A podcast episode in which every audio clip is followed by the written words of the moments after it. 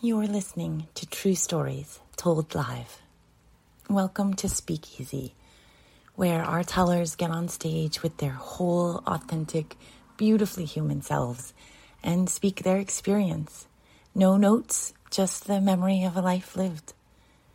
On our stage, you'll hear humor, hope, embarrassment, disappointment, grief, lust, anger, love, remembrance, the whole brilliant and nuanced spectrum of what it is to live as individuals in community with others. Here at Speakeasy, our incredibly gracious audience holds all of it, sighing together, laughing together, crying together, and cheering our hearts out together. There's a symbiotic thing we've got going here between our tellers and our listeners, where each person creates that sacred space that just unflinchingly holds each other's stories, where we bear bits of our souls and bear witness. Join us the first Thursday of every month in Columbus, Ohio at 7 p.m., where we gather at Wild Goose Creative, nestled in amongst the gallery's newest art exhibit. With a simple theme as inspiration, 10 tellers sign up, brave up, step up in front of a microphone, and get honest. What you're about to hear is one of those stories. I don't always prepare stories. I kind of think of stuff as you guys t- tell because I get very excited. And I like planned ahead, and then Kate told story about the boogeyman in basements, and I got very excited about basements. And then uh, Ethan told a story uh, about autistic kids, which reminded me a lot of Amos, my youngest, uh, in a way that suggests maybe we should talk more, and you can point me towards uh, diagnosis professionals. Uh, which is not like a, I want to be really, really clear, a judgy thing. Like, my boss now is on the spectrum, and like our whole freaking church is spectrumy people, and I, I love it. So, um, it, yeah, Amos just could use some some tricks. Like like when he was talking about getting the kid to cry, like it made hundred percent sense to me because it's like, oh, now we're getting to a place like we're, yeah. Also like blocking, like I, I, I forget that not all parents are used to like you you wax off. It's just we learned it from the movie when the kids try to hit you in the face. What's confusing about that? So I think I'll tell stories about basements and my kids. Um, I want to tell you, I'm going to save some basement stories. You're welcome. because I fucking love basements. I am by nature something of a dwarf uh, in the sort of Tolkien esque fantasy sense. When I play Minecraft, I just dig immediately and, and I, I don't come back out. Um, that's just my, I seek the lowest level, like a liquid. Um, and, uh, and so, yeah, no, I've just, there's so many stories about basements, but I will tell you about the greatest basement of all. Um, the, the, my grandmother's basement. I say my grandmother because um, this is my dad's parents, and my, my dad's dad died when I was just, just about two. And it's a, one of those scenarios. I don't know if you guys ever lost someone when you were really young, where it's like, do I have a memory of them or just the stories? But then you remember that the stories are reality too. Uh, and so I have a lot of warmth um, about my grandfather. I have his wallet. I, I didn't take it. They, they gave it to me. It has a picture of him in it. Uh, I have his, his ball cap. Um, and, uh, but, but in most of my stories, it's my grandmother's house. Uh, unlike my, my mom's parents, who had a basement uh, with a ping pong table, um, my dad grew up in that house, in my grandmother's house. So my dad was my hero, uh, kind of a demigod plus when I was young. And uh, this was like his origin. This was, you know, Valhalla, Elysium, heaven. Like this was the place. And um, I can picture that house, which I only visited on holidays and I haven't been to in. I mean, my grandmother's gone now. Um, I probably haven't been there in like 30 years. Um, I, I like. I remember the stairs coming up were concrete with smooth pebbles embedded in it. I remember when you opened the door, you could go straight up the stairs to the left was the family room. There was a giant oval braided rug. Do you guys know these rugs? Yes, aren't they the best rugs? Take your wall to wall carpeting, shove it. That room had a television in it. Um, we didn't have a television. For some reason, my parents, like, I lived like a rerun of my dad's childhood. Like, I read Hardy Boys and Mad magazines from like the 60s. Um, and so we didn't have a television either, but they had a television and it was a push button television to tune the VHF channels. Um, back and to the left was my uh, grandmother's room. You didn't go in there unless you were going to be fetching a soda for an adult. Uh, children were not allowed sodas. The Mountain Dew, especially, was only for my uncle.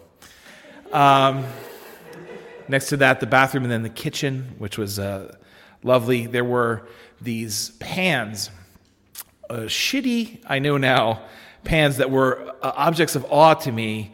They were badly domed because they would cook little cheap ass like Totino's pizzas in these pans, and then they would cut them in the pan to the point where they had like inches of relief in these pans. But we weren't allowed to have pizza for whatever reason. It was only for my father and my uncle.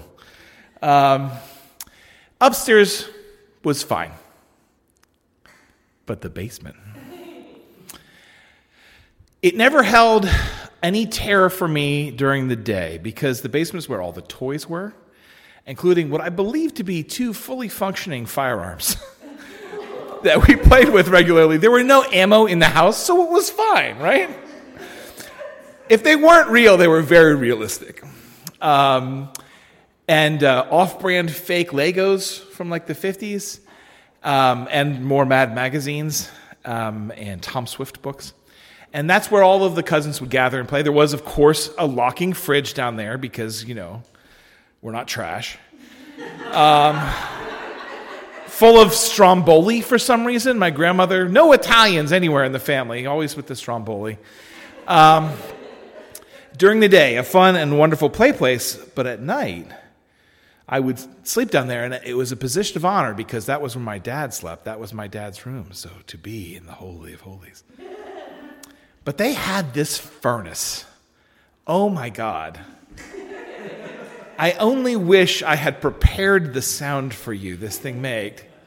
I don't know what kind it was. I feel like it's not something that we have today, which like, it must have been an oil furnace or something. I don't know. But it, when it would start, it would go.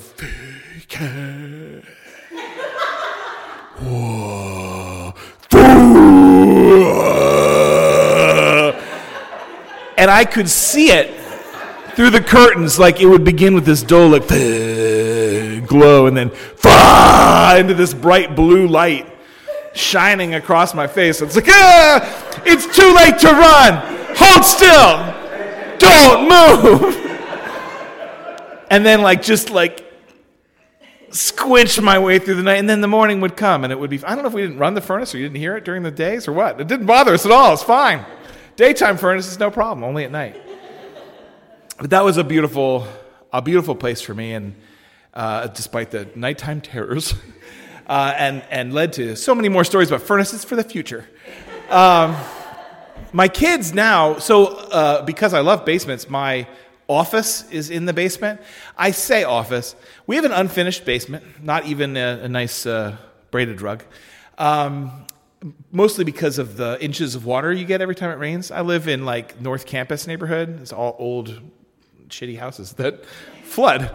Uh, and uh, but I have a, a, row of bookshelves in the corner uh, and a curtain, and that's my office. Uh, I have a desk I built out of particle board and leftover two by fours. Um, and that's where I work every day. Uh, COVID's been weird. uh, people often comment because there's like duct work and stuff above me, and they're like, Where are you? I'm like, In the basement. You don't work in the basement? But my kids have vastly different um, reactions to it. My uh, son, Max, to this day is really afraid to go down there and he will boogeyman run every time if i force him to go down to like get some laundry or um, we have all our camping stuff down there. Like, go get the thing. And he'll be like, yeah, no, I don't want to do it. I'll just not wear clothes today. Um, which I'll say for Max is always an option for him anyway. Um, a a uh, fully nudist in training. He's not, he's fully trained. It's not monetized. Um, it's a dark joke that didn't need to be made, and I apologize. Um, so, uh, and then Amos, Amos loves the basement because Amos wants to know how everything works and where everything is. In the basement, he can see where all the plumbing is. He can ask about every fucking pipe. Where does that one go? That goes to the bathroom. Where's that? Okay, that's also the bathroom. That's the cold water line. Oh, where's the hot water heater? It's over there. Um, and uh, I also have um, my musical instruments down there, and he loves to play on all the guitars, especially I find for Amos, he likes to play a lot more if I'm not anywhere near him. And I have a, uh, uh, steel guitar, a lap steel guitar that's not in my office area. It's out separate, and he could play on that without me looking over his shoulder. So he likes to do that. But the kids are so different in their outlooks on these things, and I think it's just it's been shocking to me because my kids are 12 and 4. Um, how different. I didn't know that kids were different, which is a stupid thing not to know. But my brother and I are different, but also very similar. But we're also like two and a half years apart. And so it was a very different experience for us. Max, for him, everything that he believes, that's the elder one, is about stories. The truer the story is more important than like reality to him. So of course, a boogeyman has far more realness than the nightly news that's telling you there's no boogeyman.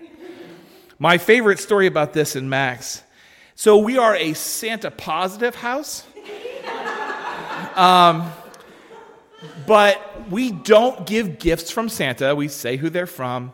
And we don't, I was, I wanted to walk a line. and the line was, I don't want to fucking lie to my kids' faces. But I would tell the stories about Santa. I would say some people believe that. And so I was, as far as I was willing to twist myself in, to go without lying. And when Max was young, in preschool, he finally, he kind of like had it. He's like, look, like, is Santa real or not? Alarmingly deep voice. Um, and I was like, but I'm sorry. Like, no, I don't, I don't personally believe that Santa is real. Like I don't have any evidence to that, and like it's not something that we we believe in. So that's and and he, he's like, okay, okay.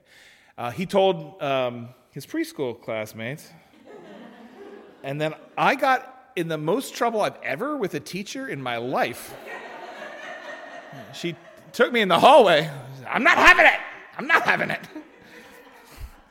Sorry, I'll lie better. Um, he reversed on his own on that decision because the story of Santa is so much better than not Santa. So, like a week later, you know, Dad, you're wrong. There is a Santa Claus, and I 100% believe in him. And he went on believing in, oh, shit, he might believe in him now, for all I know. Um, 100% all in, because for Max, it's all about the story. The story is the most important thing. And he'll believe anything that has a, a good story that goes with it. Amos, it's about how things work and, and memorization, memorizing how, what all the things are and like how all the things work, uh, and imposing his will on those things. Um, so I, I, think the darkest, the most frightening I've ever seen Amos was staring out the back window, looking at the birds, and just quietly saying, "Chicken nugget, chicken nugget."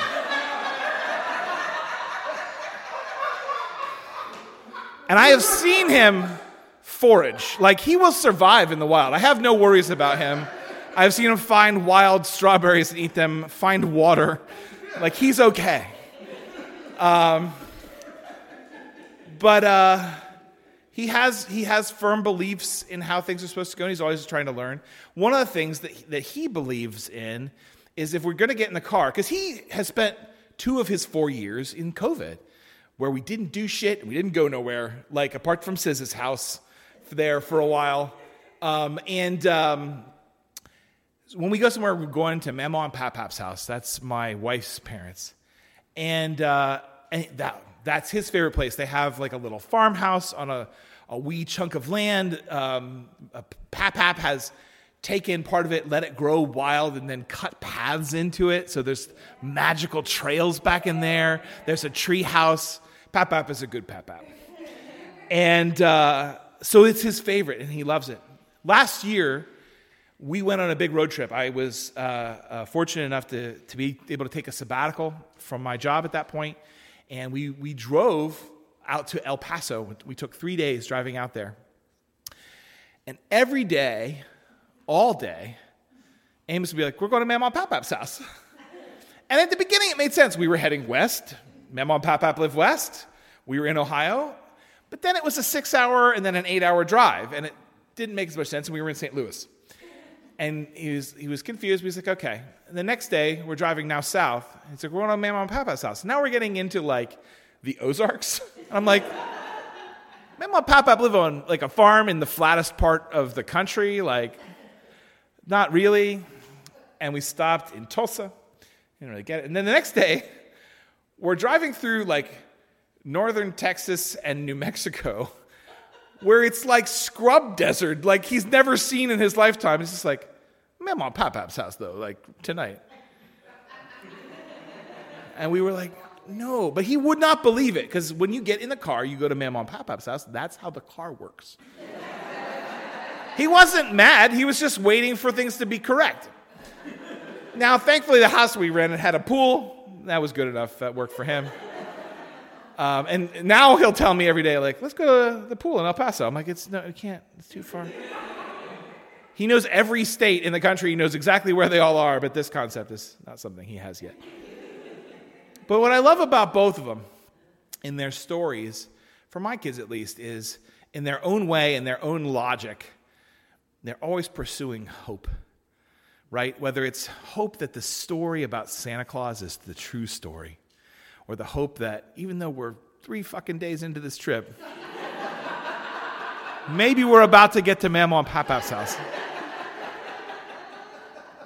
But in their own separate ways, they're always pursuing the best and hoping for the good. And I think even kids that go through terrible shit are always trying to find some kernels of hope. And it's only us as we get old that we allow that fire to get dull, as we get stamped down over time.